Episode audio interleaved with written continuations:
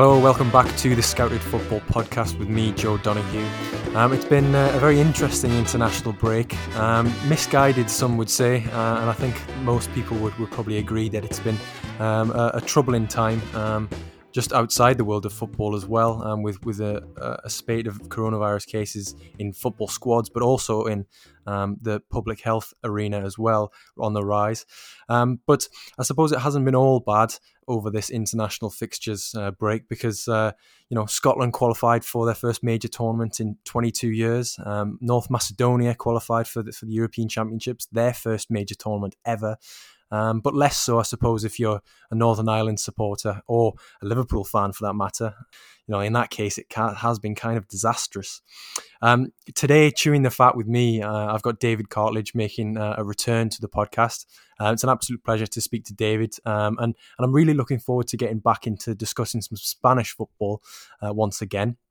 Um, Dave, how are you doing? Um, I'm, I'm I'm really glad to to get chatting again. Yeah, man, it's been a while. It's uh, it's nice to be back on and uh, to discuss club football as well. yeah, true. Yeah, to get back to the old club scene, um, which I think most people are looking forward to, despite you know their their international allegiances. Um, last time we spoke, I think it was it was around the beginning of, of lockdown one in the UK. Um, you just moved into a new place and you were settling in, um, if I recall correctly. Um, how are things at, at your end in that respect?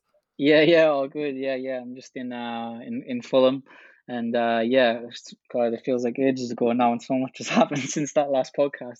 Um, so yeah, yeah, I think I just got in just about the right time, but um, I miss getting the the train over to Brentford and uh, going to see the lovely Brentford play. Um, that's the one thing I'd probably say I miss the most from from living around this area. Yeah, everyone's got their little uh, their, their little habits that they, they used to get up to, whether it's going to the, the little uh, local coffee shop or that sort of thing, or, or in your case, going to see Brentford, um, which again is is. I mean, I think a lot of people will resonate with that, not being able to go to the stadium. You know, even if it was just yeah. even if it was half full, I think a lot of people would just would love that. Um, Definitely, that man. Atmosphere. Yeah. Definitely, because I didn't get to say goodbye to Griffin Park properly as well, because obviously oh, Griffin oh, yeah, Park closed um, during obviously when fans weren't allowed in. They played out their last games, and then they got to the playoff final. And then once that was all over, the new season started in their brand new stadium, which again is really really close as well. I um drive past it quite often. Um, I, I, I haven't been yet. I haven't even had a look around it yet. So that's something to look forward to when when normality is resumed. Um, but still I don't know. There's there's there's pieces of Griffin Park still left up, so that there's there's still the nostalgia from there, and still the fact like just that real sadness and regret that didn't get to go for a few more games because um I would I was seeing them week in week out. I had a season ticket, and um so it was it was a shame not to get to see them again. Yeah, it would have been a lovely little send off that if, if they'd been able to, especially with the way that it, it finished. I know ultimately they did get to Wembley and lost to Fulham, but you know that Griffin Park would have been absolutely bouncing the night that they, they mm. got through to the to the playoff final. Um, do you know actually what they're going to do with sort of the four pubs that, that are on the corners? Because I know that, that it's it's quite a unique ground in that respect. Yeah, I think ones are already gone and closed down. I think like that's it. I'm not too sure. Um, to be honest, uh, what's going to happen with the rest of them. Um, and I'm sure even away from having a stadium around the back of you, a lot of pubs don't really know what's going to happen to themselves uh, these days. Um, but yeah, yeah, that was a great experience, and, and and that that was one of the best things, if not the best thing, actually. You know, apart from the from going into the ground and the match itself, was that for pub. It was it was very old school. It very it felt like something that time had kind of forgotten um, in the modern football era, era where there's restaurants and hotel complexes and, and, and such around stadiums now in all the brand new shiny stadiums um, that they still were like that. And they st- there was a place as well, a, a family um, sold uh, chili dogs and such on their on their front lawn for a couple of quid, which is just unheard of in London, you know, things like um so there's little things like that would just made it really, really nice. And and you know, you look at that new stadium and it's different and yeah they had to do it they had to move on you know to, to for a financial perspective you know because obviously as people who be listening to this know brentford are unbelievably reliant upon player sales. They saw watkins they saw benrahma uh, in the summer. They managed to keep a lot of players but they, they generated a lot of money from those two and that was largely due to the fact that they played in a small stadium um, have a small wage bill then the feel is that you know moving to the new stadium they can generate a bit more money and, and hopefully key players in in the future that they have maybe a little bit longer before selling them, but uh, the recruitment model still stays the same, which is you know something to be admired, and and same goes for the style of football as well, which actually went to the ground to to see, and it was always a pleasure watching them because you weren't just seeing you know, uh, from football or taking an atmosphere, you actually watching a really good side play as well. Yeah, I'm, I'm certain that um, when, when we do get the opportunity to get back in there, you'll be in the new the new stadium, um, which is yet to receive its proper name. I think um, probably yeah. for sponsorship reasons. Um, but I'll, I'll, be looking forward to seeing your tweet of uh, a packed out new Brentford ground um, with with them maybe playing in the Premier League by that point. Who knows? Um, it, that that's not not outside the realms of possibilities. but if for anyone who does follow David on Twitter, they'll know that his his expertise does lie in in Spanish football as well. Um, and and you know, you we we've discussed uh, La Liga in general on this podcast before. Um, we, we, explored the Basque clubs last time, and we spoke, of course, Athletic Club and, and Real Sociedad, and and now probably, um, if you don't mind me saying, it would be your, your mastermind specialist subject, Valencia, that we're going to get our teeth into today.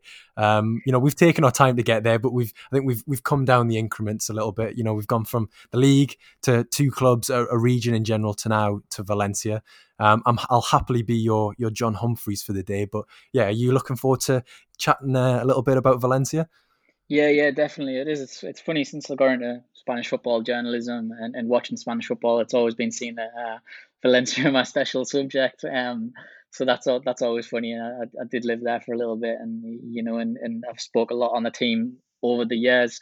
So yeah, I'm always happy to talk about them. And uh, there's there's never really a, a dull minute of Valencia. Um, you know, I mean, we're going to talk on this podcast, but it's one of those things. I think somebody could probably make a, a Netflix series or a podcast series on one day, really just about Valencia in the in the Lim era um, in Valencia, even if they went further back to when uh, Soler um, was in uh, charge as president and he, kid- he kidnapped the, the guy who he was replacing um, and such. So that kind of sums up what sort of club uh, Valencia are in terms of the stories that they generate. But, but yeah, yeah, I'm looking forward to chatting them about them always.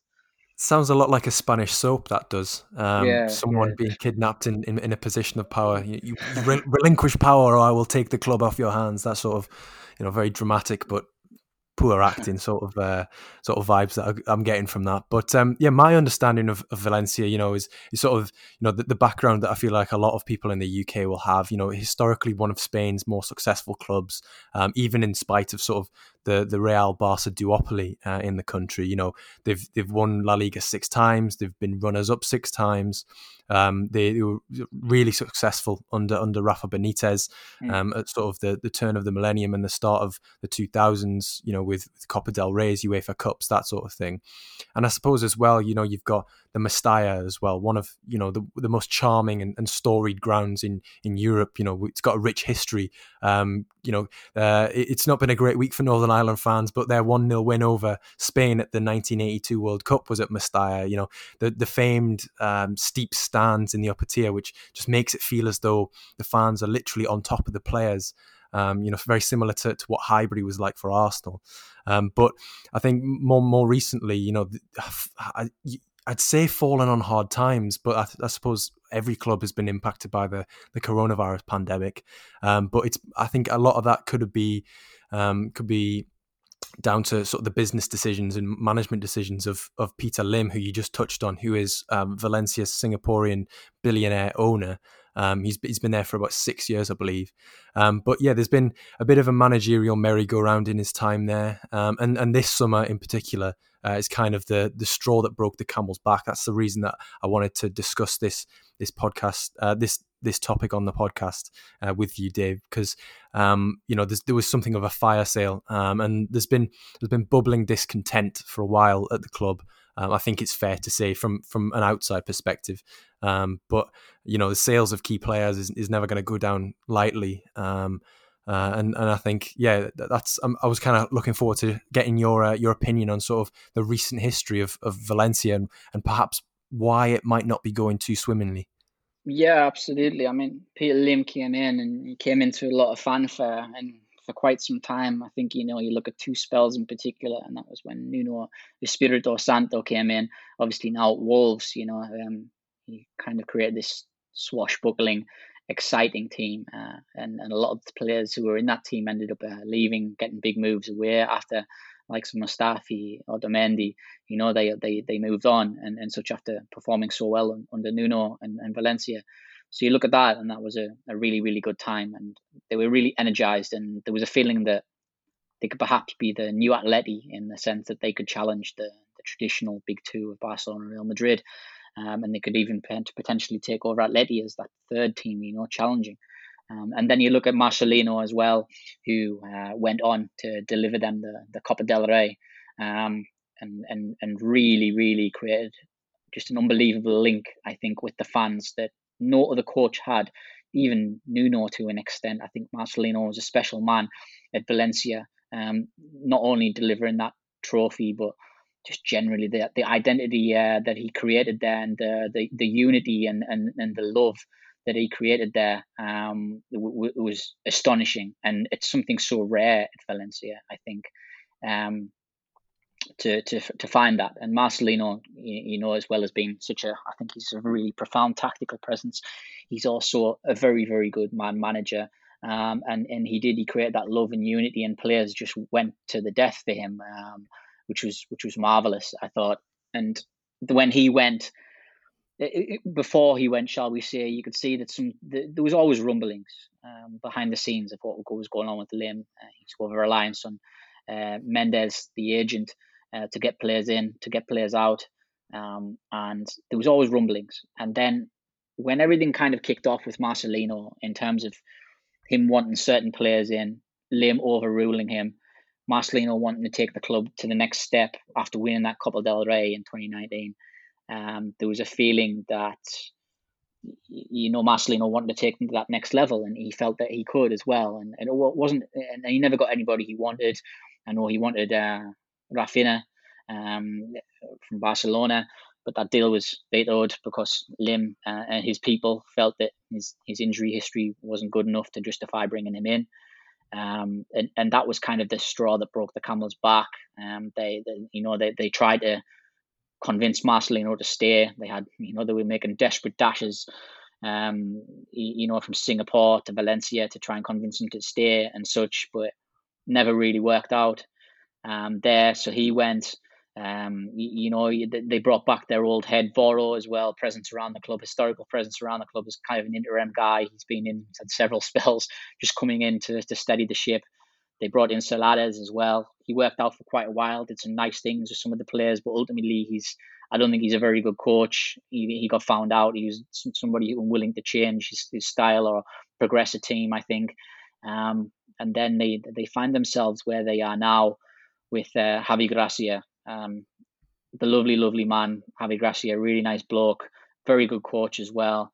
Um, and he is left with this squad that has been, you know, found itself in the, with a fire sale in the middle of it, basically assets stripped, left with a lot of young players, left with a few odds and sods as such in the squad, and he just has to do the best he can with it. Yeah, we've we've gone about it in sort of a roundabout way, but you know that is essentially the the crux of this podcast is that there may not have been um, uh, good circumstances which have led to it, but mm. ultimately Valencia probably find themselves this season with, with one of the younger sides in La Liga because those younger players have been asked to step up um, simply because the likes of Dani Parejo, um, uh, Kondogbia have, have been sold in, in key positions. Um, and I think, you know, the, their, their recent form reflects that, you know, because they, there's been a bit of mayhem recently. You know, they lost 3 or 3 on the trot, then drew 2 2 with Getafe, you know, red cards, um, last minute goals, penalties. Um, a game in which Yunus Musah became the youngest uh, foreign player to score in Valencia's history, actually, and we'll get on to talking about uh, Musah in a, in a little while. Um, and then obviously followed up with with a four one win over Real Madrid of all people. Um, you know, a hat trick of penalties for, for Carlos Soler. You know, it's it's utter chaos. So I, I, suppose there's no better time really to discuss Valencia, and again, rather fitting because that's you know that's what they've been over recent seasons, a bit a bit chaotic. Um, but I mean, yeah, there, there has been trouble. Um, you know, uh, and, and, to be fair, that's reflected on the pitch. You know, only only three teams, Betis, Huesca, and, and Celta Vigo, have conceded more goals in, in La Liga than Valencia so far this season, even though they somehow find themselves ninth. Um, you know, the, I suppose the, the in my notes, I've kind of said the club have been on something of a downward spiral. I, I, think that's maybe a little bit unfair, um, given that I did plan this podcast a few weeks ago when they were on a three-game losing streak. Um, but you know, just just enlighten us a little bit more on sort of Peter Lim's role as, as the owner and how maybe it's contributed to to the malaise that set in ever so slightly. Yeah, absolutely. I think it was just his desire, above all, to be involved with everything, um, the data, the running of the of, of the club. Um, I think during Marcelino's era, he Marcelino was was growing in in stature, um, along with the fans and within the club as well. Um, I think um, it started when when uh, the few of the older guys were there. Um, they Rufete, Amadeo Salvo, uh, they uh, you, you know they had a certain amount of autonomy and decision making power under Lim. And you know they eventually won a trophy because Marcelino had that much power, and he, he was in this little team with Mateu Alemany, um, the sporting director, and, and those two were sensational together. And I think when you get a sporting director and a manager on the same page, when it comes to players, when it comes to coaching style, transfers, just general direction, aspirations, then special things can happen at the club. Valencia got that, and you know I left several tweets about this, and I said, you know, um, this team that they have got, they can just go from strength to strength. It's so key to have those two men. Um, and then it all fell apart because Lim, I think, saw that they had too much power. Marcelino was Marcelino's a brash guy, can rub people up the wrong way, and I think he rubbed Lim up the, the wrong way, and in turn, you know, things got bad between them. Their relationship soured, and then I think when Lim saw that Marcelino wasn't backing down, I think he was just waiting for any excuse to let him go. Valencia had kind of a rocky period, and then it was kind of all finished from there, really. Um, I, and I think that caused that's that when that when that happened, it was kind of the beginning of the end, and it led to this situation where we had this summer where we had a fire sale, where we had the club completely on its backside, out of Europe, nowhere near European football, um, having to sell players again, having to bring those young players in again. There's been no replacements for the likes of Kondogbia, for for Coquelin, for Parejo. Even though he's a big player, there's been no actual replacements. It's been replacements from from within. We'll touch on a few of these players in a minute, of course, um, and that's been immensely difficult to to deal with. Marcelino, so they've gone from Marcelino wanting to buy players to progress them to the next level to, to say, look, we're Valencia, we can. What the next step is Champions League quarterfinals, semi-finals. The next step is maybe pushing on and challenging La Liga. Hey, Atleti maybe due a bit of a decline. Um, we capitalize on that. We've got a fresh young squad here. We can really do big things. Um, and it just never went that way because Lim wanted more power. Lim wanted uh, his relationship with Mendes is key. You got to look at the players who come in, the players who go. A lot of Mendes clients, a lot of Mendes deals are done. Lim wanted to do them with Mendes. Marcelino had other ideas because Marcelino's a football man, Alemany football man. Uh, you know, both them football men, and they wanted, you know, they understood football. They understand football. They understand the market. They understand Spanish players players generally. Um, and they felt that Lim was maybe operating purely through just because Mendes was a mate and it was working out financially well for Mendes and, and for Lim as well. And and and that just that's how everything ended there, I think. Yeah, it just seems that the relations seem to to sour really, really quickly um, towards the end, um, kind of falling off a cliff a bit. And, and the, I, wouldn't say they're any better really with with Gracia either. You know, it's something like a three million euro bill. I think I read you, you say is if he leaves before his contract ends, and he, you know, he's just he's had the he's had the rug pulled out from underneath him with the sales of those key players. You know, you look at the squad from last season. You know, Rodrigo's gone, um, Ferran Torres is gone.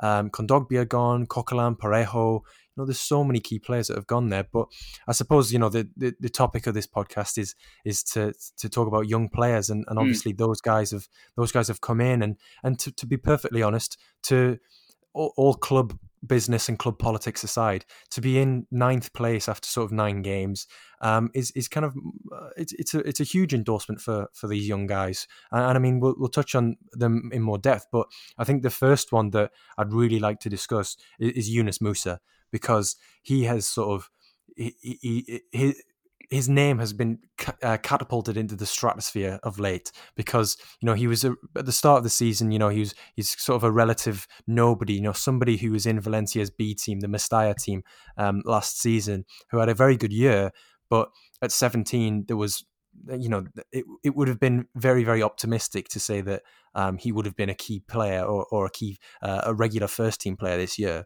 but you know he's gone on to do that so far. He's been he's been fantastic. I love I love his weight. Uh, I love the ability that he has just to sort of bounce players off him. You know, makes him sort of a very effective presence out wide, even though he, he doesn't necessarily have that much experience in that position. Um, and and of course, in, in recent recent days and, and, weeks, you know, he's he's made his his debut for the US um, men's national team, which is uh, it's a completely other discussion altogether because he's got um, multiple nationalities that he can he can he's eligible for. Um, but do, do you, do you see Musah continuing in this team essentially? Um, yeah, absolutely. I think it's going to be difficult because Javi Gracia is not somebody who usually you'd associate with young players. I think you associate him more with just getting a, a team together all on the same page, um, being very you know unified, uh, pulling together as one. But I think so. It's interesting that um, that Musah has come through in, in, in, in this sense in this sense because you, know he's not the player that you'd associate with with this point in time at Valencia. I'd say you know so the fact that I think you know Gracia's had to had to work with young players um, this time around um, as opposed to say maybe free transfers and, and loan signings uh, and experienced heads and such. So Musah is an interesting project for him, and and yeah, I think he, plays again. I think when you're this age, a lot of the time you do play without fear. You aren't really tied down too much by tactics or, or such, um, or, or, or expectations. You can just come in and kind of play your football without being weighed down. And I think that's what Yunus Musah is doing at the moment. Um, and if he continues in the same vein, then there's no reason why he, he can't stay in the team and, and, and make that role his own, quite frankly. I mean, yeah, he's been. Uh, you mentioned his age. He's he's what mm. 17, 18 years yeah. old. Um, and you know he's been he's been important for Valencia in terms of sort of progressive carrying so far.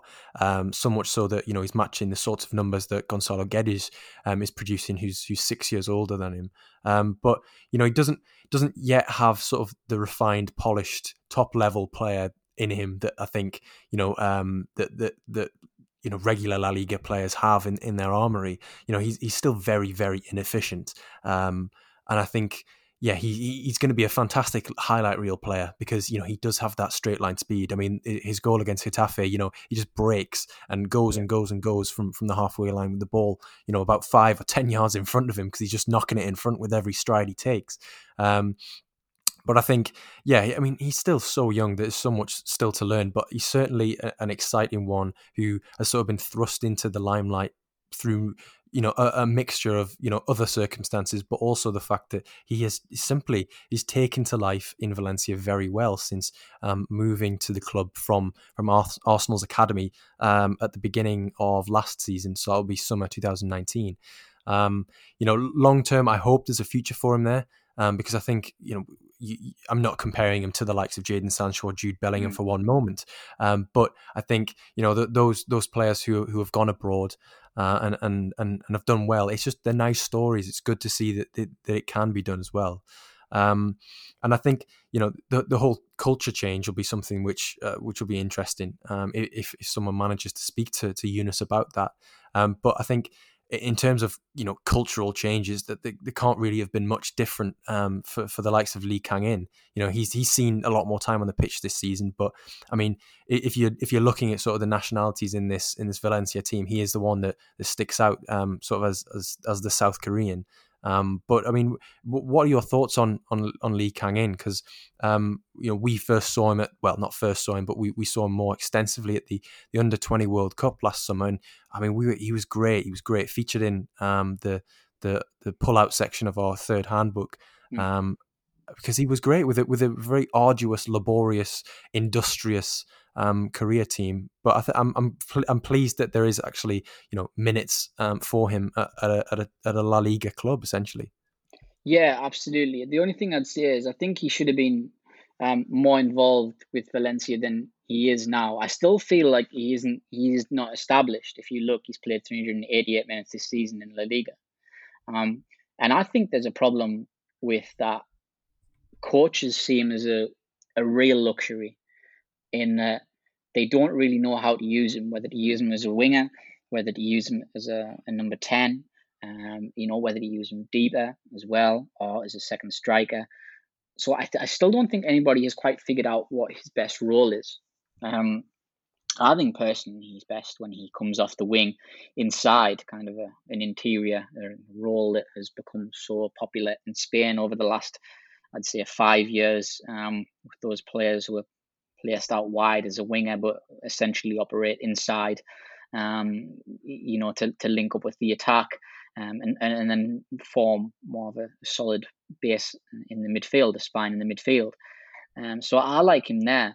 Um, but Valencia just don't really seem to have the, the, where and how to play with him at the moment, and and I think that's big. I think that's really problematic. And it, you know, you look at the story surrounding him. It, it, still seems that he's unsettled, that his people around him are unsettled. Um, that you know Valencia are unsettled with him. I think this potentially um, culminates with him leaving. Um, whether it be on loan, I don't know, or a permanent deal, I'm not too sure. Um, but Valencia, I, I, don't know. I would play him more. I want to. I want to see him more. I think he's an unbelievable talent, but I just don't think they know what to do with him right now. They never have. He, he's been with several coaches right now, and I still don't think any of them truly know how to. Have, have really, really got hold of him, seeing what type of player he is, and, and work with him. Um, there are a lot of suggestions that he's a bit too tad individualistic, um, um, cocky, um, arrogant, um, it, which is an interesting one. I don't know about that. Um, and, and, and it's going to be interesting to see where he goes in the next. I, think this season is really, really big for him. And I think he'll probably look out in the next window and, and, and just see, like, see where his minutes are up to um, then and whether this club is the, the right place for his development. Yeah, it's interesting you say that you'd have him playing off the wing because I mean Valencia don't typically employ the same sort of really advanced wingers that you might see um, in in other teams. I think um, you know it's it's it's more of a four four two or more more of a four four one run really. And I think the, with seeing Yunus Musah being trialed out uh, on right midfield, you know that's probably because he's a bit more robust than than Lee Kang In um, at the moment. Uh, and uh, I mean that, that's I mean it's up to the whims of the coach, really, isn't it? You know, but I I, I personally think that um, I, I, the best that I've seen from from him is is um, is in the number ten or sort of as that shadow striker, that that link mm. player. Um, because it, at the under 20 World Cup, he, he played really well, linked up great with Osehun, who you know, I, I mean, I, I, actually don't know where he's playing right now, uh, and I'm certainly not advocating for Valencia to sign him. But he was very much a target man um, who was, I think, similar to Maxi Gomez in, in some ways. You know, kind of a lot of his success was predicated on his strength. You know, in in that same way that players like Alexander Mitrovic can just hold on to the defender's shirt and just hold them off while they're getting the ball under control. Um, I think that sort of little and large combo worked really well um, for Lee Kang In. Um, I think I mean, just if you if you're looking at his statistics, you know, he he does seem like a link player. He doesn't seem to be that ruthless, um, you know, forward player. I, I, certainly don't think he should be tried any further forward, and I don't think he'd be very much use um, if he was used in a more withdrawn um, wide role uh, or withdrawn central midfield role you know he, he still has that ability to create chances from from sort of breaking uh, taking a pass and breaking the last uh, the, the, last defensive line mm-hmm. um, I, I, think it was his assist uh, against Elche um, a lovely through ball between bodies you know it, it, it accentuates exactly that you know his his creative ability um, but it's a strange one to, to hear what you say about how Valencia view him and how he might still be a little bit unsettled because in another team I think he'd certainly be probably one of the more marketable assets. Yeah, I think so. I mean, the story is just even the last few days. Um, look, we were recording this um, on Tuesday, the seventeenth of November. I mean, it was just asked two days ago, and you know that they Valencia are now pretty much considering selling him in in January. Uh, Lim has decided to to kind of do that, to consider that now because Kang In apparently reportedly turned down uh, Valencia's renewal offers for a new deal with the teams. Um, so he said, right, we don't want to let him go for free or anything like that, or we don't want to keep an unhappy player. So if there is interest, and as we know, Valencia are being keen on selling players to raise funds. Um, and you know, for whatever reason you believe, whether it be because of the COVID crisis and needing the money, or whether it's because Lim just doesn't want uh, players around that don't want to be there, or just players he doesn't like. So yeah, they'll, they'll offer him one more renewal apparently in January when the window opens, and if he doesn't agree, he's going to be sold. Um, he's been offered a pretty decent salary as well, but I don't think he feels that he's important enough. Like I said, there's maybe something in that stuff about him being, um, you know, arrogant or whatever, and he's probably just wanting a bit more love. And, and funnily enough, before Ferran Torres left, um, he, there was a feeling that he wasn't given enough love. They were throwing a bit of money at him, um, but he said he needed a bit more of a personal touch um, of sorts. And I can see that similar here with Kang Lee. Um, exactly the same thing happening um, and potentially going somewhere. And if he is available, then I think a team's going to get a really, really good player. Um, and and you know if they can figure out where to where to play him, um, basically. But Valencia's never learned. You know, podcasts about Valencia, so we may as well touch on this as well. Valencia's never really been good, I don't think, with handling young players when it comes to their contracts and such. Um, getting the most for them, getting the market value for them. They always seem to be underselling them. They always seem to be, you know, in a situation where they are leaving um, because they haven't, you know, sorted out their contracts or they haven't played them enough or they haven't, you know, for whatever reason. And it's happening again. It happened, like I said, it happened with Ferran. And a very similar situation seems to be happening with now. Yeah, I mean, it's a difficult one because there is the potential that you could unlock a real, you know, creative um, spark and touch point in, in this team. But ultimately, if the player doesn't want to stay, and if the if the player believes that they, they should be taking on a more um, a more pivotal first team role, then essentially there's not really that much you can do because you can't. I mean, you'd hope that most owners wouldn't go over the manager's head and insist for that. Um, but I mean, uh, I think a club could certainly pick up a bargain there if you know the if Valencia can continue to undersell their players, um, because you know he's he's 19 years old. He's he's a South Korea international. He's got. Eh, I mean, yeah, he hasn't played loads in La Liga, but he's got enough La Liga experience to say that he's good enough at this level. Um, we were talking about Yunus Musah not being as polished and refined um, as as you know his his um, his counterparts in this league, but I think Kangin Lee is definitely showing that he is. Um, so there's there's there's some there's something in there. You know, a club if he does go in January could certainly pick up a, a bargain there, um, and hopefully um, you'll you'll get that love wherever he goes next. Because I think you know all talk about arrogance and, and stuff like that can be blown out of proportion sometimes in, in, in the media because you know essentially these players have very small circles so it's it's a lot of hearsay it's a lot of a lot of speculation um, so uh, I think yeah, there's there's sometimes a fine line between self confidence, self belief, arrogance, com- um, all, all, those sorts of um, commonly trotted out tropes. But yeah, I, I, I hope he does well, um, and I think I'm I'm right in saying that you know he's he's a player who could definitely hold his own at a, at a top level.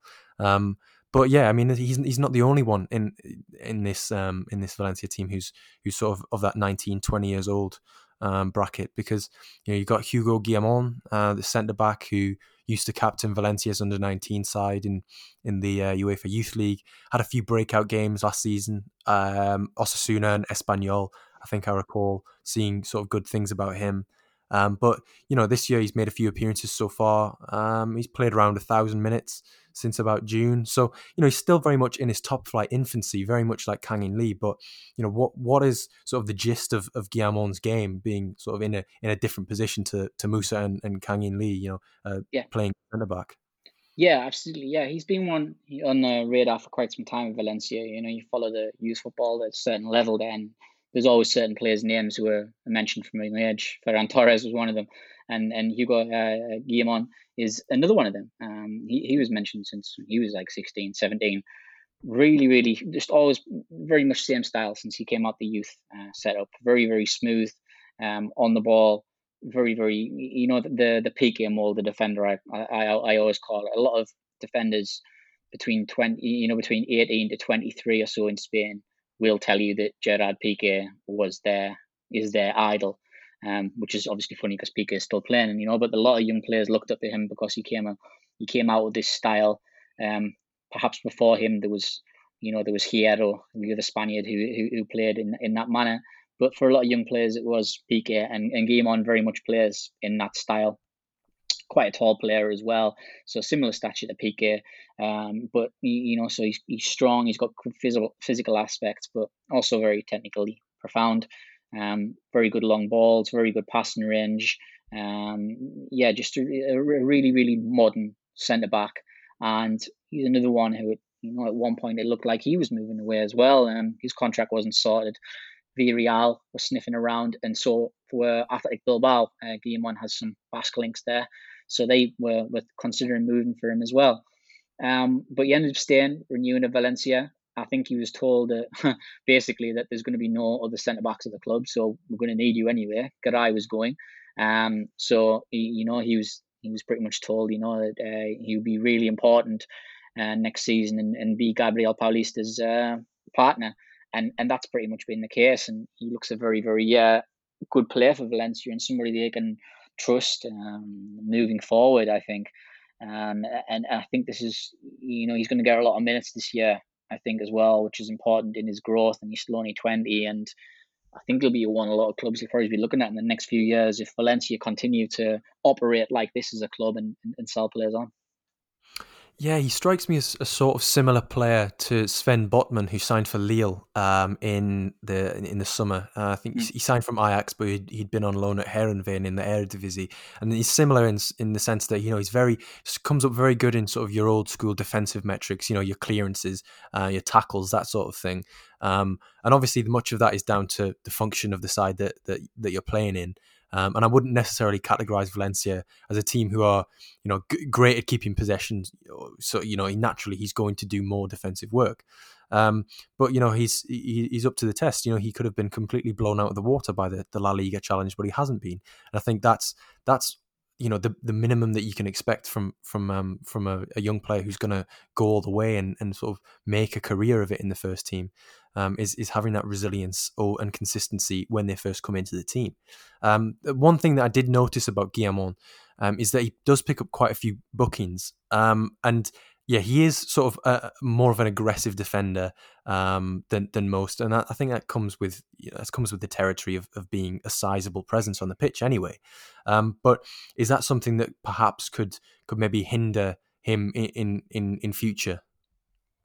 Yeah, yeah, potentially. It's something that needs um, shaping, I think, in his game. He is uh, quite an aggressive player. He's got three yellow cards in La Liga um, this season. Um, and, you know, he's think he's making about, I think it's just under two fouls per game on average. So, yeah, he's somebody who needs to learn more in terms of his, uh, his anticipation um, and his intelligence in, in that sense. Um, you know, I think there's very few areas of his game that I'm I'm not a fan of. But yeah, I'd probably say that one. But it's understandable for somebody so young. I think probably just a bit over eager, lacking that anticipation um, and calmness. And I think he's always wanting to to get rid um, of, of the ball and to make sure and to clear it in and to get in and make sure there's no danger.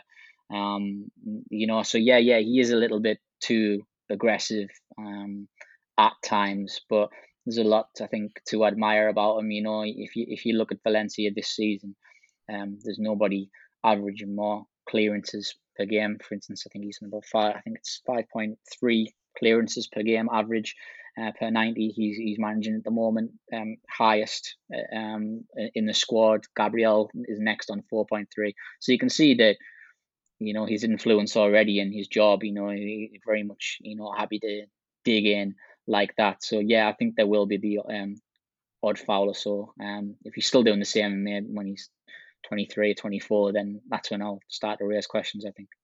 I think uh, from from the brief sort of clips that I've seen of of Guillamon and Valencia this season, you know, he does seem to be quite a withdrawn uh, defender. So like when he's defending, he doesn't exactly sort of come out and meet the challenge. He'll wait yeah. until it sort of enters into his zone and then sort of uses that as uh, the pressing trigger to be like, right, that's it. You're not coming any further. So mm-hmm. I think, uh, I mean, you say he kind of uses Piqué as his mold. Um, I don't know. It just to me, it, it kind of just looks as though you know he'd be a very good defender in um in sort of like I don't know, like a poor Premier League team where yeah. you're up against it a lot. You're in, in a low block. Um, you're you're required to make lots of aerial duels, lots of clearances, lots of tackles. Kind of just being that buffer that you know you're not coming any further type player. You, you, mentioned that he's actually quite good on the ball as well. Mm-hmm. Do you think that that's something that he should I don't know, perhaps try and develop a little bit more with these minutes that he's going to get this season. Um, because ultimately, he doesn't want to get stuck as that. You know, he's a very good defender's defender, but you know, he he wants to be that more expansive um expansive player if circumstances change you yeah. know if he if he if Valencia had a new manager wanted to play more expansively from the back you know he he wouldn't exactly want to to feel as though his side in the uh, his place in the side was threatened because he'd been sort of defending backs against the wall for so long.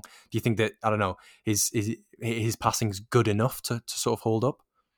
Um I think all aspects of his game given his age can do with some improvement um but I think it's something he'll continue to work on. Um, it reminds me, I think, of Unai Nunez at Athletic Bilbao. He was largely a more physical player um, at youth levels in Athletic, um, using his strength, um, lots of tackles, lots of fouls, very aggressive player, I thought.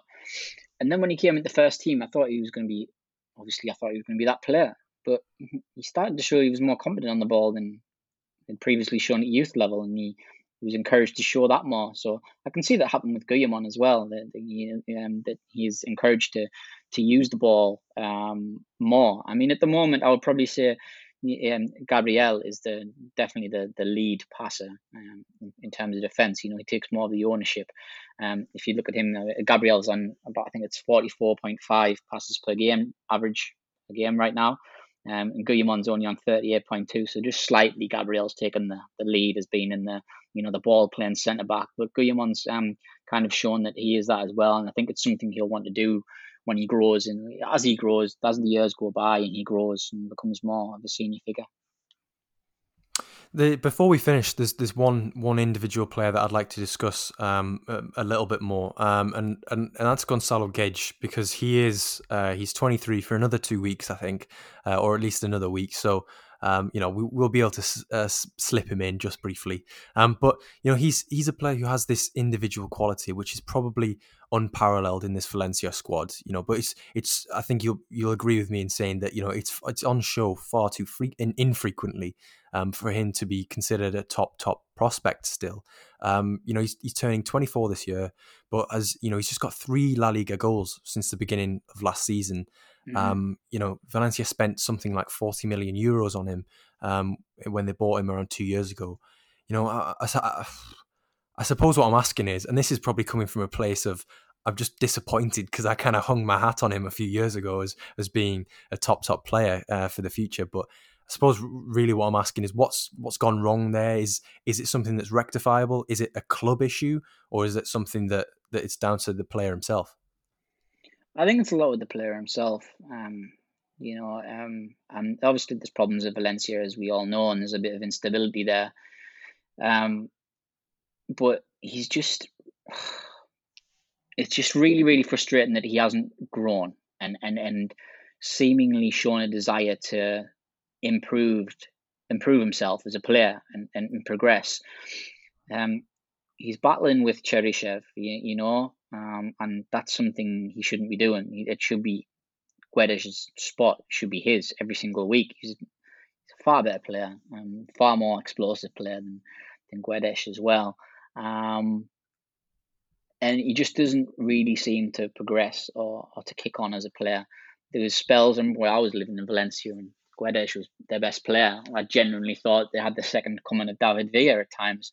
Some mm-hmm. of his mm-hmm. finishing, some of his explosiveness, some of his the way he he drove in from that left um, wing, um, come inside to shoot, to, to link play was sensational. Um, I've not seen anything like it since. Um, he's had some injuries, and I think a couple of injuries hurt him as well. His fitness never seems to be fully there.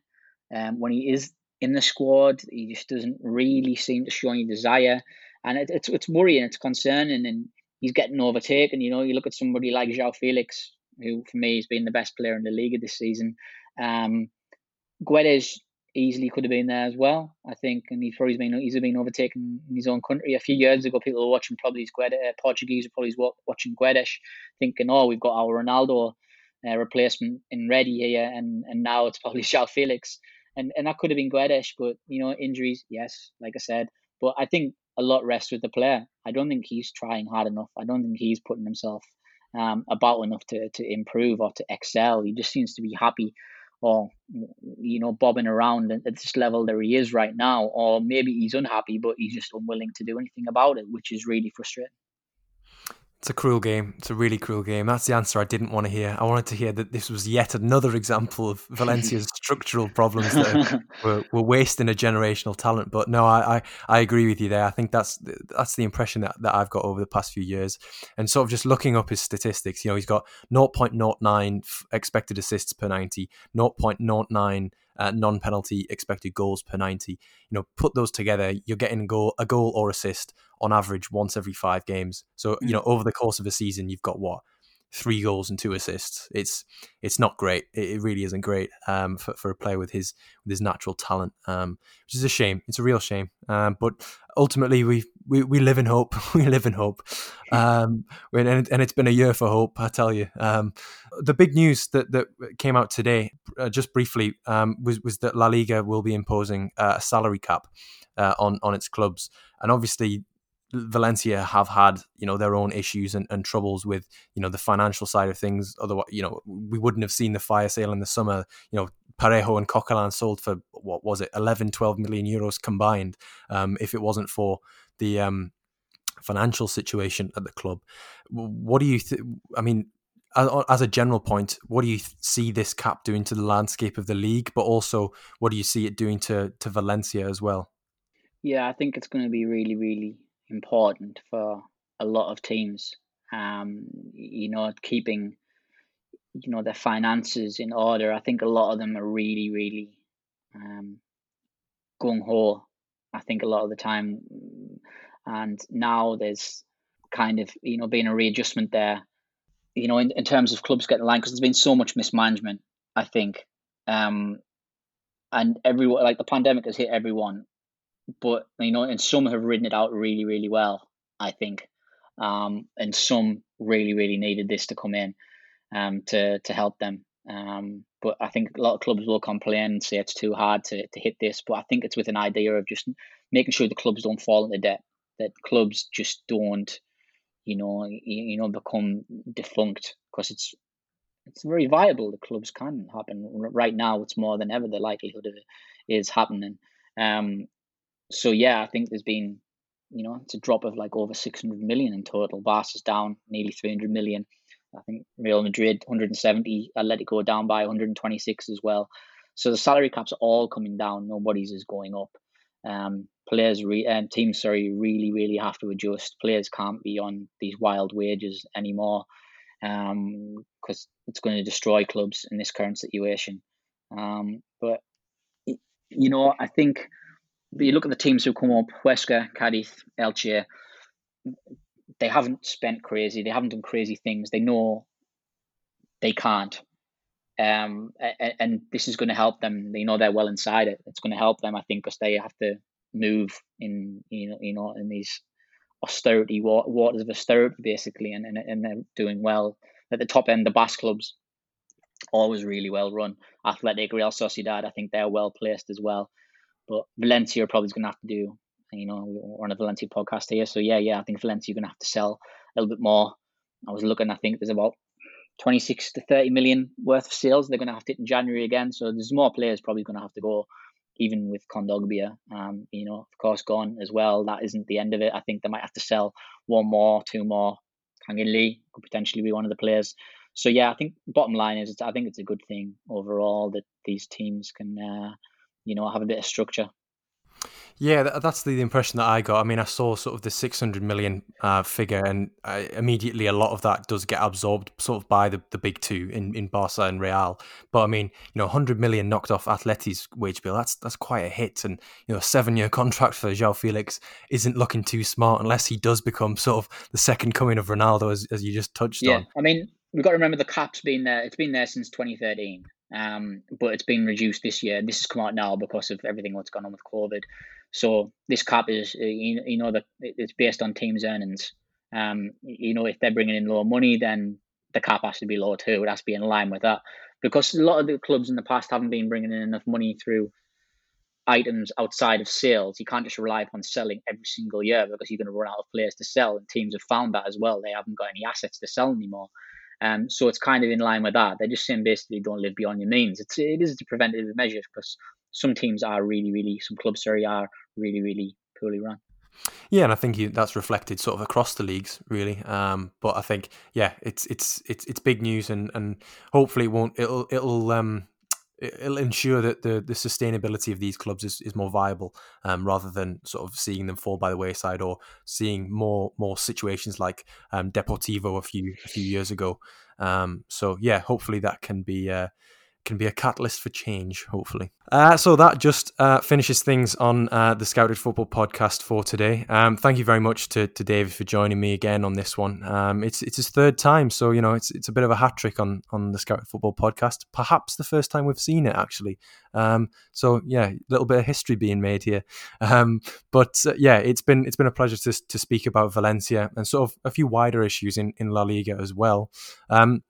If you do like the, the podcast, please do consider leaving us a review or, or just simply just word of mouth telling a friend or family member, you know, to, to check us out would be hugely, hugely appreciated. We have just released the eighth volume of the print scouted football handbook with a fantastic cover art of Ryan Gravenberch of AFC Ajax on the front, courtesy of Matthew Shipley.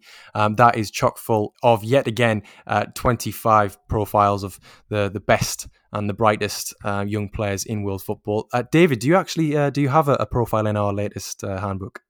Indeed, I do. Um, I had the honor of doing the, the Ansu Fati profile. Of course, of course. Um, yeah, yeah. So, um, you know, I'm looking forward to everybody reading that. I was really excited about uh, doing that one. So yeah, I'm, I'm looking forward to. My copy hasn't even arrived yet, so I'm I'm looking forward to to seeing that in in print. And um, I guess I can say here as well because it's it's okay to keep your eyes on the Scouted Football website as well because I'll have a little article on a certain Portuguese player coming very soon. Very, very interesting, mysterious. I won't uh, give the game away either. Um, so uh, yeah, but uh, definitely uh, check out the website, check out uh, the books, check out more podcast episodes um, because we will continue to be uh, putting this out there. But in the meantime, thank you very much for tuning in. Um, thank you very much to David. stay safe and bye for now.